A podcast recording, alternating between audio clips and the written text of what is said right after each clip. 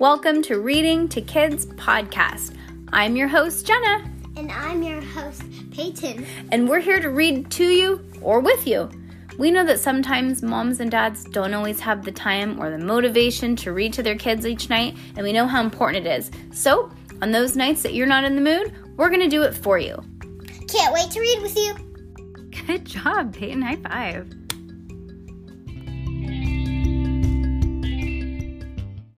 This isn't what it looks like. Secret Series by Pseudonymous Bosch, book number four, chapter 18, page 341. Chapter 18 The Joust. Your Majesty, dukes and duchesses, counts and countesses, barons and baronesses, lords and ladies, knights and damsels, lads and lasses, yeons and serfs, peers and realm, and whom did I miss? Students from the XXX school? Let the games begin. Standing in the middle of the stadium, and distressed in a suitably bright ballooning satin outfit, the announcer or the master of arms, as he'd introduced himself, lowered his bullhorn and raised his trumpet to his lips in the Renaissance, I don't think that they would have had a porta potties next to the next to the royal stands. Complained Max Ernest, who was sitting in the stands next to next to Cass. Porta potties were directly behind them, and the smell was distinctively unpleasant. Trust me, in the real Renaissance, it was worse," said Cass. People would just go wherever they wanted. Gross. How do you know where people went in the Renaissance went, anyways? asked Max Ernest. Oh, right. I forgot. Get it? Because she went back in time, Peyton. Actually, you're right. How do I know? I don't know anything anymore, said Cass grimly. What do you mean? What's wrong? I asked asked Max Ernest. He had seen Cass in many moods, but never in such a self-doubting one. It was disturbing to sense to his sense of order. Cass shrugged. Nothing. I don't mean anything. She was about to tell Max Ernest the true reason behind her state of mind. Not today, anyways. Oh, she wasn't about to tell Max Ernest the state of her true meaning of state of mind. Not today, anyways. If she told him about the experience, or non experience, with the seer, he would probably rush her to the hospital. As they spoke, about 20 knights on horseback, or men and women dressed as knights on horseback, I should say, rode into the ring. Each wore a number over her breastplate, and each held a flag, some representing nations, other representing local businesses or bowling leagues. Bowling leagues. Ladies and gentlemen, I now present the finest knights in the kingdom, declared the master of arms. They all have come from over the country, indeed all over the world, to compete in contests and skills of will. The winner will be on, honored by the queen herself. Her, pro, her, he proceeded to introduce the con, contestants, each who, who had adopted a grand title of the occasion Sir Daniel the Darling, Sir Michael the Moors, Sir Philip the Fair, and so on. Cass and Max Ernest applauded when they announced Yo-Yoji. And here from Foil Japan, Feudal Japan, Sir Sir Yoji San, the samurai knight. Yo-Yoji rode into the ring on a feisty black horse. He was dressed in, Euro- in traditional European styled armor, a couple sizes too big, but holding a uh, samurai sword and carrying a Japanese flag decorated with what I can only describe as some sort of anime alien. Or perhaps it was meant to be Cass's sock monster. Or uh, as his horse pawed the ground and jerked his head all the uh, this way and that, Yo-Yoji squirmed in his saddle. He looked as if he might fall off before the games even began. Since when does Yo-Yoji know how to joust, anyways? said Cass. He doesn't. He doesn't even know how to ride a horse, Max Ernest said. But he knows all about swords and all of the kendo lessons from Lily. Plus, he has samurai experience, remember? Ah, great. I'm sure this is going to be a piece of cake then. Quiet. The, sphinx, the queen speaks. Hush fell over the crowd. Miss Johnson stood up in the royal box. Loyal subjects, we thank you from the bottom of our royal hearts for being here today on this great occasion, she said, attempting to maintain her English accent as she saluted to a bullhorn. Brave knights, who among will be our champion, to earn a patronage, you must have the courage of a lion, and the cunning of a fox, and the eye of an eagle, and the ferocity of a wolf, the heart of a bear, and the mind of well, never mind. Maybe the be- may the best man win. The crowd clapped and cheered, Long live the Queen! I regret to say that Yo Yoji's first effort was not auspic- auspic- auspicious. Despite his vaunted samurai experience, he passed by the quintain entirely and got thrown from his horse and wound up in a pole vaulting over his lance. A neat trick, but hardly a way to earn his points in Hastad- Hastilude. Happily, he was able to stand up immediately, afterward, a bit bruised but mostly unscathed. Then the audience laughter was, as you can imagine, uproarious. Okay, being thrown from a horse fucking hurts. That that's crazy. Poor kid needed a minute, I bet. Soon after, soon, however, the games turned from military showmanship to direct combat. Now on foot, the knights competed in a round of robin of hand to hand matchups, featuring a variety of weapons, including not only swords, but flails, battle axes, and spears, and of course, stage props. Of course, all stage props and not real weapons. This was, after all, not a real king, king, a real knights tournament, but staged for a faux Renaissance fair. I am pleased to inform you that Yo Yoji's performance improved greatly with every matchup. Highly trained by the martial arts lily master Wee, Yo Yoji was light on his feet and extremely deft with sword and flail, especially. He had an unerring instinction when to thrust, when to parry, and when to leap over the heads of his opponents. Well, perhaps not literally over their heads, but he did jump quite high considering the weight of his armor. By the time the knights were supposed to remount, remount their horse, Yoyoji's score, previously the lowest, qualified him for the final round of jousting, the results of which would determine who would become the Queen's champion. The competition had come down to four contestants. Compared to the first round of, of quintains, the targets were smaller and the stakes were higher. But look, on Yo Yoji's side, the first four contestants seemed to lose their grip of their lance in the last moment, so we so that he barely grazed his quintain and leaned a low score, low score of four. The second t- contestant, fighting a gust of wind, missed the target entirely. Yo-Yoji was next. When the master of arms whistled the sound, Yo-Yoji sprinted his horse. This time he sat firmly in his saddle. It was clear he intended not to be thrown off again, and he held his lance straight out, connecting it to the center of his quintain and earning more than respectable nine out of ten points. A moment later, the whistle sounded once more. The fourth contestant was about to make his move when suddenly his horse bucked as if spooked by something. The unfortunate knight was thrown to the ground while he shouted for his horse to stop. The horse tore off in the direction of the stables, kicking up a cloud of dust in its wake. Is it possible? Is it possible that Yo Yoji just won by default? Before Max Ernest could answer, there were shouts and cries from the other end of the stadium. Like everyone else in the audience, Cass and Max Ernest turned to see what was causing the commotion. This is part of the show, right? asked Max Ernest. A hith, a hitherto unsight, unseen knight had charged into the ring, his tall horse rearing. He broke through the ranks of the other knights, causing the horses to buck and rear and turn. He seemed to have an agitating effort on everyone present, whether equine or human. You, on the gray horse, what are you doing here? cried the master of arms. This tournament is for people who have reserved spots only. I'm sorry, but you're going to have to leave the ring immediately. Mm, but the mystery knight did not leave. On the contrary, he reined his horse and settled in the center of the stadium. The picture he created was unnerving, to say the least. Whereas the other knights all wore brand new armor that sparkled in the sunshine, he was clad head to toe in dark and rusty sheets of steel that reflected no light. Even his horse was standing in full sun. Even though his horse was standing in full sun, a medieval style helmet was masked his entire face, a single narrow slit enabling him to see but not be seen. Scale like gauntlets covered his hands and forearms, giving them the quality of dragon talons, and he wore steel boots on his feet that looked heavy enough to sink a ship. His horse, meanwhile, was a good five or six hands taller than the other horse, had a great deal wilder looking. Okay, a hand is four inches, so if they're five or six hands, you guys, that's ridiculous. That's like 20 or 24 inches. That's like almost two feet taller. What are they riding a Clydesdale? Come on. All right, back to the story.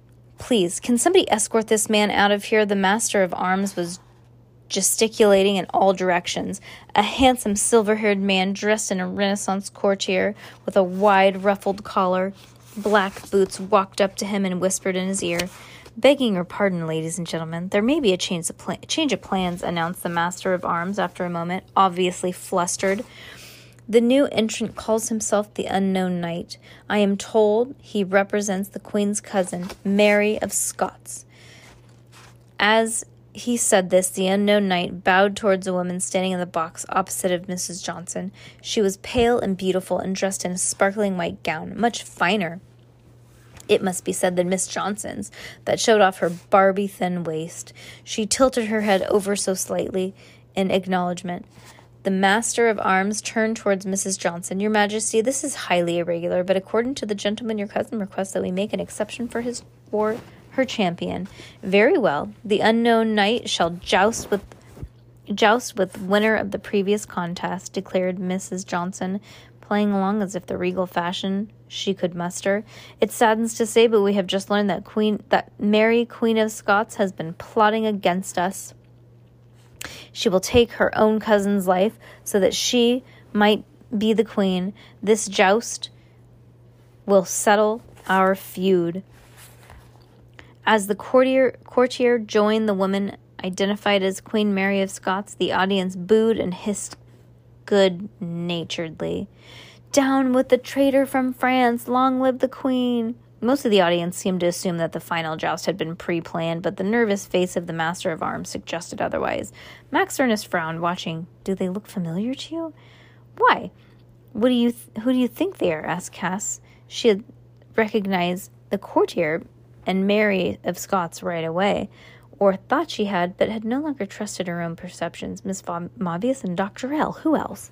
Cass nodded. That's what I was thinking, but why? What are they doing here? I don't know. It doesn't make any sense. Who do you know that knew that that the new knight is? Who do you think that the new knight is? Cass looked down from the knight standing like a shadow in the sun. She felt strangely familiar to her. I don't know. Should we warn Yo-Yoji? It's too late. The final joust was beginning. While Yo-Yoji and the unknown knight sat on their horse opposite ends of the field, the master of arms explained the rules of the joust. Five hundred years ago, he said, knights would continue fighting on foot once they were unhorsed in a duel to death. However, we will consider unhorsing your opponents for an equal wind. He addressed Mrs. Johnson once more. Your Majesty, will you bless this field that these men may duel? Miss Johnson nodded somberly and raised her hands in benediction. It was hot inside the army. Yo-Yoji could hear himself breathing in his mask, in, in his mask, and could even, he thought, hear his heart beating beneath his breastplate. Sweat dripped into his eye, but with one hand in his lance and the other on his lance and the other holding a shield, at the same time the reins on his horse, there was no way to wipe his face. The tournament was taking a taking far too long. He wanted a shower. He forced himself to concentrate on the task at hand. It was difficult to see or hear very much under the helmet. He had no idea that the knight, who the new knight was, or where the knight had come from, or only that they were meant to joust each other. And am I really supposed to unhorse him? Yo-Yoji wondered. What if his opponent got hurt? What if he, Yo-Yoji, got hurt? He'd been lucky enough to just. Last time he landed on the ground. What if this time was different? The whistle blew. He wasn't aware of his urging horse his of urging his horse forward, only on the sound of pounding hooves below and the rush of wind on the sides of his helmet, and merely seconds the majesty the mystery knight were closing in on each other. But for Yo-Yoji, there was something surreal and slow motion about that moment. He found his eyes drawn to the inexorably, inexorably toward his opponent, and at the very least, Yo-Yoji had been able to see the other knight's eyes above their mask. But when he tried to catch a glimpse of the mystery knight's eyes, he only saw shadow. He could see nothing of the knight, not even a sliver of the neck or the wrist, only armor and chainmail. The crowd fell silent, everyone waiting breathlessly for the inevitable collision. His brief reverie, Yo- Yo-Yoji had lost crucial time. His opponent, his opponent's lance was aiming straight for him. For from Yo-Yoji's, Yo-Yoji's perspective, it looked like an an oncoming arrow, and it was too late for him to try and land a blow. All he could do was at least try to protect himself. Just in time, he lurched to the side and raised his shields, deflecting the lance with a loud screech. The crowd cheered. Okay, this is a really long chapter, I feel like, anyways. Yo-Yoji shuddered, a delayed reaction to the near mist. Miss. As his horse headed automatically for the far side of the stadium, Yo-Yoji glanced down at the shield. The deep gouge in its gleaming surface confirmed what he'd seen. The Mystery Knight's lance had been real. All of the other lances, including his own, had balls on their tips, but the opponent's had a sharp needle. Only Yo-Yoji's instinctive lurch to the side had saved him. An inch or two in one direction or in another, he would have been impaled. Was it impossible? Was it possible that the other knight was intentionally trying to kill him? Or was the knight just so determined to win that he was indifferent to whether Yo-Yoji lived or died? Turning his horse around, Yo-Yoji had noticed he was no longer it was no longer sweltering hot. His sweat had turned clammy. His armor was now cold to the touch. This is what it's like to be afraid, he thought. He didn't know what to do. Bow out? Cass and Max Ernest would be disappointed, but they wouldn't want him to risk getting killed, would they? Shivering, he looked over at the master of the arms to see if he'd noticed anything awry. But the satin clad man was raising his whistle to his lips, about to signal another round. Just then, there was a shout at the royal box Halt! The joust must stop. It was the school secretary, Opal, still in costume as Lady Fool. She pointed to Yo-Yoji. I recognize that boy. He's a student at our school, not allowed to participate in this tournament. Yoji, dismount and remove your armor immediately. There was chaos at the Master of Arms verified that the secretary was saying, then hurriedly declared the unknown knight the winner. When Cass and Max Ernest caught up with Yo-Yoji, he was out of armor and standing by the guardrail. The secretary gripped him by the arm as if he were a little boy likely to run off. You're right. That was totally against the rules for Yo-Yoji to do this. Are you taking him to see the principal? asked Max Ernest hopefully. I'm sure Miss Johnson will deal with him. I'm just as soon as I'm done with that night, said Opal, nodding. She nodded to the other side of the field where the unknown knight, still unseen under his helmet, waited on his horse for the in the winner's circle with the master of arms. Miss Johnson strode regally towards him, in a blue a blue ribbon in her hand. Good, I mean, oh, that's too bad, said Cass. I know you know, we knew Yo-Yoji entered the contest, but we didn't say anything, so should we be in trouble too? The secretary raised her eyebrows. Is that right? Sir, unknown Champion of Mary Queen Scots, said Mrs. Johnson, speaking into the Master of Arms bullhorn, with this ribbon I bestow upon your royal favor. She raised her ribbon to the to the air for the, uh, for the unknown knight. When his gauntlet covered, his hand reached down. However, he didn't take it. Instead, he yanked the lodestone pendant off of her neck of the unsuspected principal. Well, I never, she shrieked. Are you crazy? She straightened, straightening himself out once more on his horse. The knight laughed, a hollow, echoing laugh, a laugh that sounded as if it came from the depth of the rusty old armor. Go, he shouted to his horse, spurring it forward. Miss Johnson screamed at the point. Thief! Thief! Stop him! That man stole my necklace! Thief! At the edge of the field, the knight unexpectedly reined his horse and looked back over his shoulder.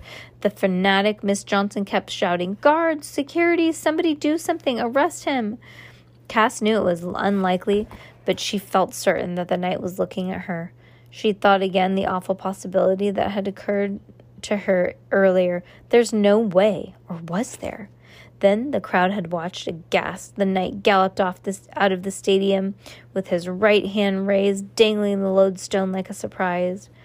As soon as the unknown knight disappeared, Mrs. Johnson turned to Mrs. Mavius and Dr. L, or Mary Queen of Scots and her courtier, as she knew them. They were sitting expressionless in the front row box, watching the un- the events unfold. You and you, I mean, we sputtered the furious Miss Johnson, still trying to maintain her character as Queen Elizabeth.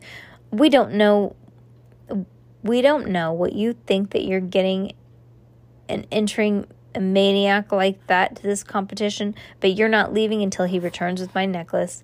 She pointed to the ununiformed royal guards lined up in front of them. Guards, seize my, our traitor cousins and that awful courtier of hers instant, this instant. The guards didn't move. Mrs. Mavius stood slowly, her dress glittering in the sun. Seemingly without trying, she looked ten times the queen. She looked ten times the queen Miss Johnson did. Please spare us your theatrics, your majesty, or should I say, madam principal. A queen should never have to shout over in order to be heard. Indeed, Although Mrs. Mavius's voice was ice but a whisper, it could be heard across the stadium as if it were being carried by a cold breeze. She gestured to Dr. L, who stood and bowed. I'm afraid my courtier and I must infu- refuse your invitation. We have pressing business to attend to, a kingdom to build, you might say, and we simply cannot be detained. And now I have a message for a certain extremely meddlesome little girl here today. Mrs. Mavius looked directly at, directly at Cass. Darling, it's over. You and that ragtag bunch of surf- circuits freaks have lost. We hope to never see you and your friends again, but rest assured, if we do, it will be for the last time. It's no longer just us, mere mortals, that you have to be contend with. Our master has returned, and he will not be stopped. Guards. Mrs. Mavius snapped her white gloved finger at the guards who had ignored Mrs. Mavius only moments earlier. They immediately stood at attention and saluted. Cass, Max Ernest, and Yo Yoji gasped involuntarily. All of the guards were wearing white gloves. Friends, Mrs. Mavius snapped her fingers again. Suddenly, the entire crowd of people behind her stood and revealed that they too all were wearing white gloves. They raised their hands in unison and made a sweeping gesture. Then, in silence, they descended into the field and filled out, filed out the gates behind Mrs. Mobius and Dr. L. Our three heroes stared after them. It was like watching a flock of seagulls rise at the beach and disappear into the horizon. Only in this case, the seagulls might be described as birds of prey. Boop a a doop. And Peyton has ditched us. Well, that's okay. Okay, how many pages do we have left? Oh, shoot. Okay, 410, and we're on 359. Okay, so we've got 50 pages left, a little less than 49 pages left. Holy moly to moly. Maybe we'll finish this tomorrow morning. Okay, bye.